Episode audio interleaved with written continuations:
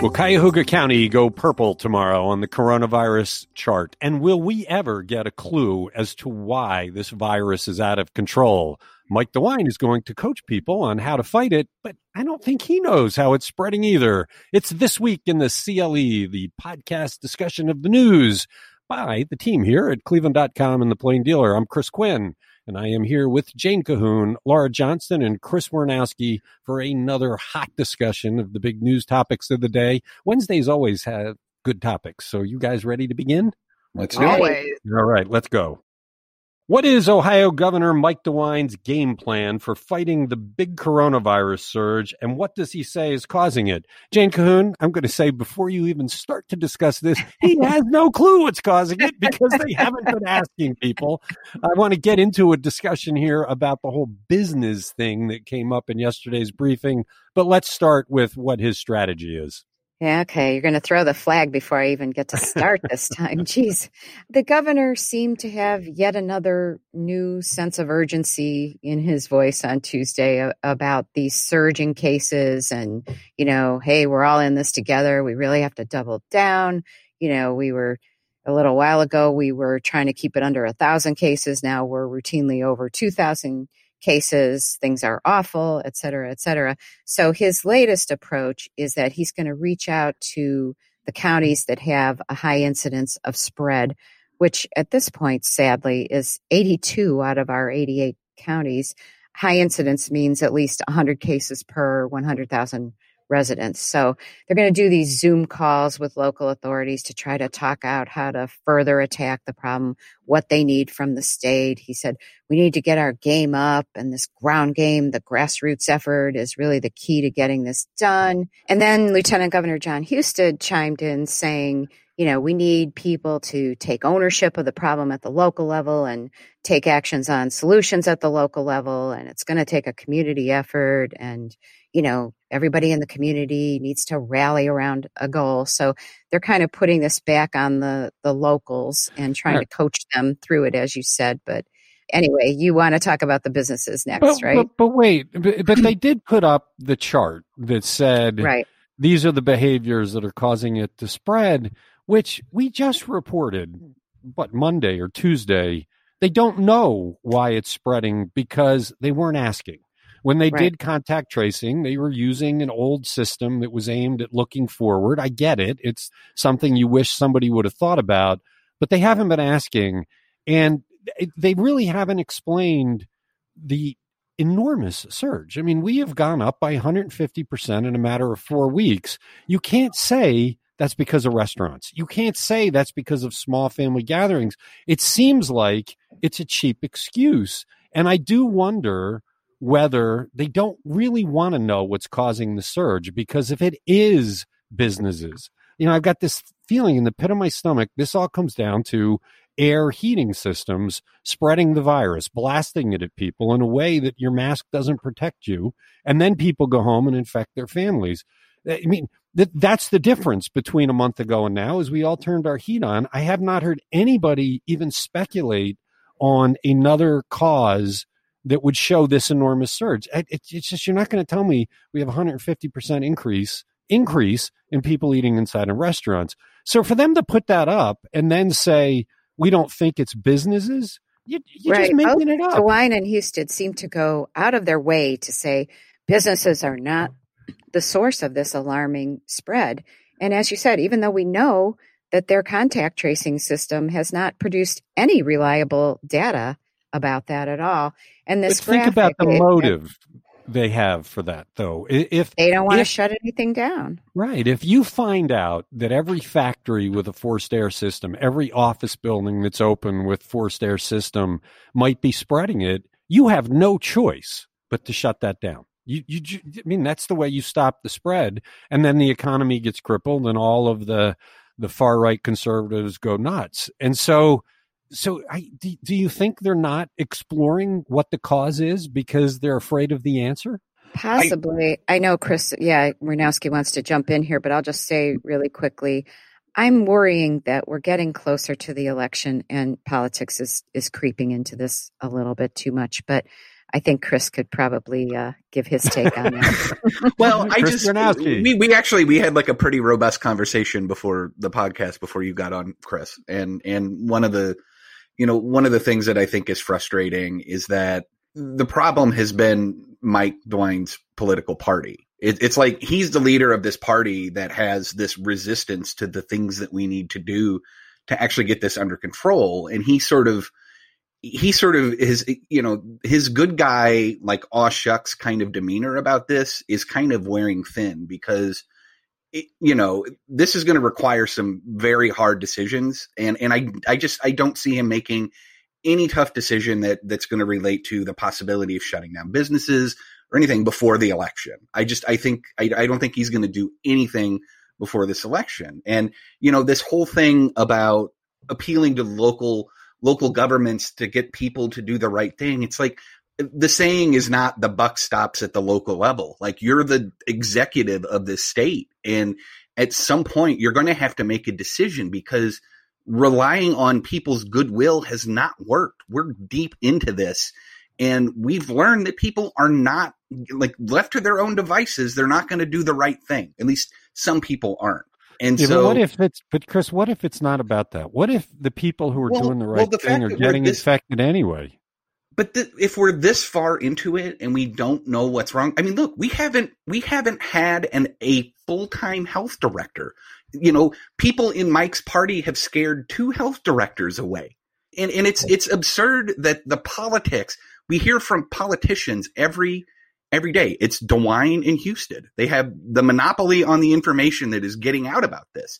And we don't have somebody working at the state level at a full time in that position who's doing it. And, and I think the problem was the minute science took a backseat to the economy, we were going to end up here. And so, and here we are. You know, I mean, but, you can't say I, this is surprising. I, I'm not but, surprised. But, but what is surprising is the enormous level of the surge. And I, what what has taken me aback is the complete lack of urgency in understanding that. There's there's there's physics involved, man. This doesn't just go up because it's cold. Something is spreading this virus in a much more rapid fashion than we've seen any time before. What is it? It doesn't feel like anybody on the state level is trying to answer that question. And then you sit back and think, well, wait, why wouldn't they be trying to answer that question? And is the reason that they're afraid of the answer? I don't know. It's something we'll continue to talk about. I, uh, but I do expect we'll be purple tomorrow, which is going to cause a whole bunch of kids to have to stay home from school, stop playing sports because we are not getting the answers that we keep asking on this podcast and in all our other platforms at cleveland.com and the plain dealer. It's this week in the CLE. Which Ohio cities have sued to block the collection of $150 million per year from Ohioans? Fees set up by HB6, the corrupt bill forged by $60 million in bribery cash from First Energy to bail out nuclear plants. Laura Johnston, it's nice to see somebody taking action to stop this corrupt bill. I was a little bit surprised it was Cincinnati and Columbus, but not Cleveland. We don't really have an answer as to why Cleveland decided to sit it out. But what's going on here? Yeah, it's Columbus and Cincinnati, and the officials filed a lawsuit in Franklin County Court on Tuesday. They argue that that $150 million um, nuclear energy fee created through HB6 is an unconstitutional tax because of its allegedly corrupt origins.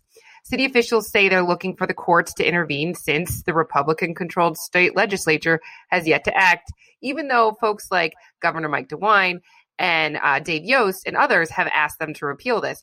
So we've talked about this before on the podcast. Yost is also sued, seeking to block the subsidies from flowing to Energy Harbor, which is the former First Energy subsidiary that now owns the plants.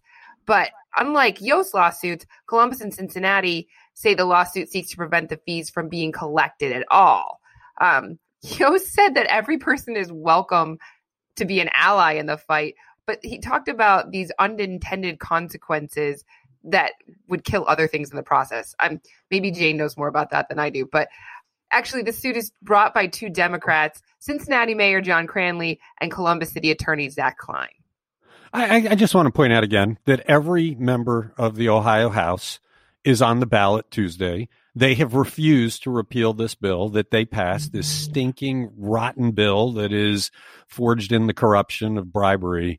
And when people go to the polls, I hope they consider it because there is no excuse for this bill still existing. It's ridiculous that cities have to go and sue on behalf of their residents to stop the collection of corrupt fees. I, I didn't realize Yost had filed. I thought Yost had threatened to file. Did he actually file that suit, Jane?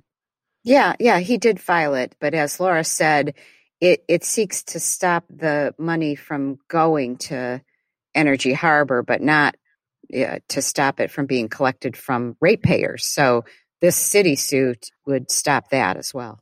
There are Go some ahead. other political overtones. So, because this is coming just before the presidential election, Cranley, I, I bet you'd never guess that these guys are Democrats, right? Cranley is exploring challenging DeWine in 2022. Klein is an ally of Joe Biden. So, there you go.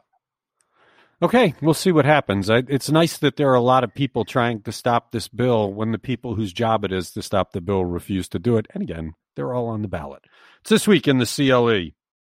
What are two arch conservative out of state men accused of doing to discourage voting in Cleveland and East Cleveland, actions that constitute multiple felonies? Chris Warnowski, this is pretty much one of the most despicable things that have come out of this election locally. What are they doing?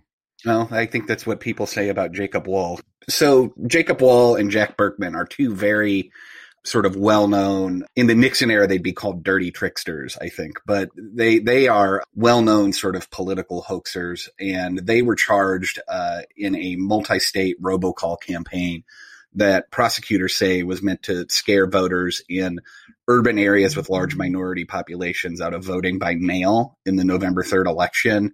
Uh, Wohl, who is uh, 22, and Burkman, who is 54, were indicted on eight counts of telecommunications fraud and seven counts of bribery for making more than 8,000 calls that were placed to Cleveland and East Cleveland residents. They were already facing similar charges in Michigan and a civil lawsuit in New York City connected to the same scheme. So they are free on a $100,000 bond after pleading guilty to charges in Michigan and they are expected to make their first court appearance in November 13th. So, to explain it a little bit, the charges stem from a group that's known as Project 1599. And what would happen is people would get a call and they would be told that police and debt collection companies could use the personal information that voters put on their mail in ballots to track them down or to track down people who have outstanding warrants and credit card debt, which is not true. And the caller also falsely claimed that the U.S. Center for Disease Control would use information to implement mandatory vaccines. So, you know, just I, from top to bottom, loaded with racism and, and misinformation.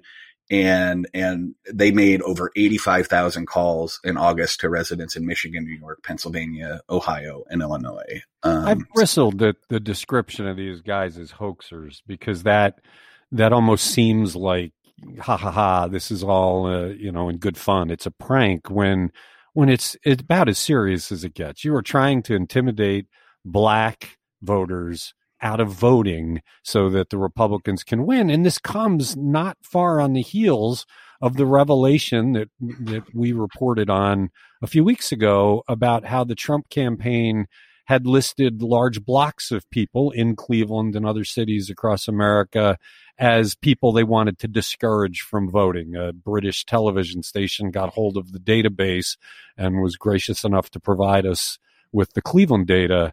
So there was an effort then to discourage black Democratic voters from going to the polls. And here we have it again. And and what I'm what I'm worried about, Chris, is this is what we know. We don't know what we don't know is going on. What other efforts are being made to to diminish black voting in Cleveland. I mean, I mean, beyond you know places like Michigan allowing armed people at at uh, you know polling stations and you know Facebook's sort of unchecked wild west of political ads, and there's no end to it. And and this is. I mean, look, this kind of stuff is pre, you know, dates back to the beginning of our democracy. You know, there's always sort of dirty tricks, but the tools are much more sophisticated now you know, it's not like putting out a political pamphlet that, that calls, you know, John Adams a, you know, you know, he's sympathetic to the king or whatever. This is, you know, this is getting people where they live. this is scaring people. This is, uh, you know, and this is using people's personal information against them, you know, and, but, you know, you have to wonder why why they're targeting minorities specifically. You know, it's it, it says a lot about them that, that, that who who they're going after and who they're trying to keep from voting. And and it and it really it really speaks to something very very ugly about our country and about our voting system that is you know you know in, in some respects broken. You know, well, as you point out, there, there, I mean, there is a long history in this country of efforts to disenfranchise black voters. Mm-hmm. Some were were overt, and some were more subtle. But but man, this is despicable. And I, you know, I get emails from people saying, you know, uh, the, the problems of race in America, racism are overstated. Well, just look at this. You're trying to get 8,000 black people so afraid of voting that they won't won't take advantage of their the, what we consider a sacred right. So I'm glad they got them. I'm glad they're indicted, and and I hope in the end this is treated pretty seriously and it's not some slap on the wrist plea deal. There are these are serious felonies, and so we'll have to see. Prosecutor Michael O'Malley uh, took the case, so it's good to see. So this week in the CLE. How many Ohio absentee ballots have not been turned in with a week to go before Election Day? Jane Cahoon, we're setting records, but there's still a whole bunch that are not out there. And at this point, you really don't want to trust the U.S. mail to get them in. Right. We we have a staggering 840,000 absentee ballots out there that have not been returned. Now that number is only current through last Friday, so there could be a lot more that have been returned by now. Uh, although the deadline to request a ballot still has not technically passed. Although, if you want to do that, you you really have to do that quickly and probably not use the U.S. mail, but you know, deliver your application to the drop box and then deliver your ballot to the drop box. But anyway, Secretary of State Frank LaRose appeared uh, on, on Governor Mike DeWine's coronavirus briefing Tuesday to give an update on these numbers. You know, which, as you said, were smashing records. Nearly 2.2 million Ohioans have already voted early. Uh, about 750,000 have voted early in person, and a million and a half have returned their, their mail ballots already, LaRose said. And um, as of Tuesday, 3.2 million of the state's 8 million registered voters had requested to, to vote early. And that's compared to 1.6 million for, for the 2016 election. So that's, that's a big jump there. And look, as a public service, I think it's safe to say if you have an absentee ballot you haven't turned in, don't mail it. The courts are filled with cases now that are putting into jeopardy the counts following election day. We don't seem to have that issue in Ohio, but it doesn't mean we won't hand deliver it, take it down to the drop box, because at this point, the Postal Service may not get your ballot there in time to get it counted. You know, there was a case in Wisconsin where they're not going to allow any counting of ballots that arrive after election day. In Ohio, it is the law. It's not something that's being fought over right now that that ballots will still be counted as long as they are postmarked by November 2nd, the day before the election, and if they arrive by November 13th. And so don't be confused by what's what's going on in other states. This this is our law. This is one area of Ohio law that's a little bit liberal than uh, more liberal than some other states. But as we know, laws can be challenged, and the mail is screwed up. And at this point, you, you if you want to be guaranteed that your vote counts, take it down there, deliver it yourself, because there is no guarantee right, right, it will get there. We've heard horror stories about the U.S. mail, and the postal service itself is advocating people had moved with with haste. So I had one more public service announcement. You know, LaRose, I really agree with LaRose on this. Like when they announce the unofficial results on election night, that is not the official results. A lot of people think that's the outcome. But when we have an election like this with such a huge number of absentee ballots, and then, as I said, the deadline for accepting them later, you know, people talk about the results flipping. They're not flipping. It's just one is unofficial and the other one is official. So there's the end of my speech. It's this week in the CLE. How is Cleveland State University handling spring break in the coronavirus era? Laura Johnston, colleges and universities are offering all sorts of creative ways to avoid their students going to Florida, basically getting sick and coming back and infecting all of us. Cleveland State has a new wrinkle in this. What is their strategy? Cleveland State has eliminated their spring break and made winter break longer instead. So that they don't bring back the travel the disease from Florida. They've moved it from the middle of March to January 9th through 16th, and it's basically just added on to their winter break. Spring semester classes will begin January 16th. 44% of classes will be provided on campus according to the the college and they'll schedule two reading days with no classes so people do get a little bit of a break one in march and one in april how's that different from what ohio state is doing i believe Ohio State moved. I, I, could be wrong on this, but I think that they just eliminated their spring break and moved graduation earlier. Uh, Kent State moved its spring break back to April 12th through the 18th. Um, Baldwin Wallace isn't having a spring break. It's going to have three days off.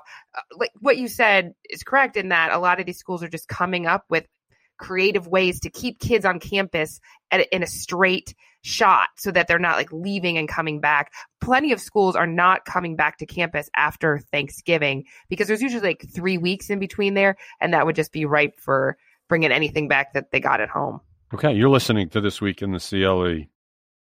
Is Sherwin Williams making good on its promise to build a new headquarters in Northeast Ohio? Chris Warnowski, this is not an unexpected development, but it's still important that it happened. Yeah, so the company bought 119 acres of land in Brecksville that is going to be the home of its new research and development facility. The property that's off Interstate 77 made it into the Cleveland based paint giants hands through a series of transfers early earlier this month. The land was uh, formerly owned by the sister company of the Dahlig Group, and it sold for $15.2 million. And while it isn't surprise, it's it is kind of good news that the company does plan to build a 500,000 square foot research and development facility down there. It'll be part of the of Valor Acres, a mixed use development that the suburb has planned for years along with uh, some other companies. Sherwin Williams plans to build the the R and D facility that used to be part. It used to be where the Department of Veteran Affairs Hospital used to be, and it's one of two large projects that they're undertaking in the next several years, which, which includes the the building that they plan to build in downtown Cleveland. And and I thought what was interesting is that the CEO of the company said in a in a statement that they put out that more than uh, 3,500 employees will work at the two sites. So he he has really sort of sought to tamp down any concerns that the company will not return to the offices that they're spending a lot of money to build. So he kind of made it clear that remote working is not part of their their long term plan. Yeah, I'm still. We've said it before. I'm still surprised they didn't cut back. You'd think stockholders would be asking about it, but it's good news for Cleveland. You're mm-hmm. listening to this week in the CLE. We're going to get out of October without snow. How common is that? Jane Cahoon, I delight in coming up with these kinds of questions for Rich Exner, and you delight in sending me links to stories that he's written on the identical topic sometime in the past. We have a little bit of both of that today, but what's the deal with snow in October? Yeah, we love Rich. He he updated something he did before, which was a story and chart showing the first and last snowfalls over the last 50 years. So you can look on there and see when it was, how much it was, etc. But we do know the last time we had an October snow was in 2015, and that was on October 17th. And I counted 11 times over that 50 year period that we've had a snowfall in October.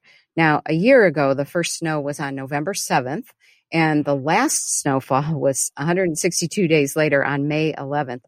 That's pretty unusual. Normally, the last snowfall is in is in March or April, but on average, over the last 50 years, there have been 152 days from the first recorded snowfall to the last, and that's based on Hopkins Airport, which is you know other areas may get snow earlier or later, but that's where the historical records are kept.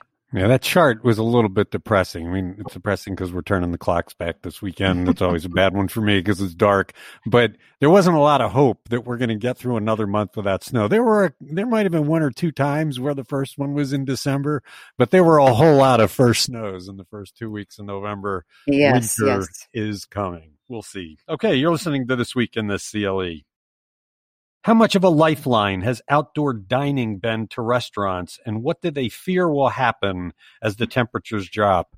Laura Johnston, Marc Bona took a look at this. This is not good news for restaurants in Cleveland. No, it's not. Patios have been crucial in the pandemic. I mean, I don't I, I, know you're not eating indoors in restaurants, and a lot of people are not comfortable with that. So if they've gone out and to one of the few places they can go out, they're sitting on a patio. Cleveland had passed new rules that allowed restaurants to expand their outdoor seating into public spaces, including sidewalks, parking areas, and even streets.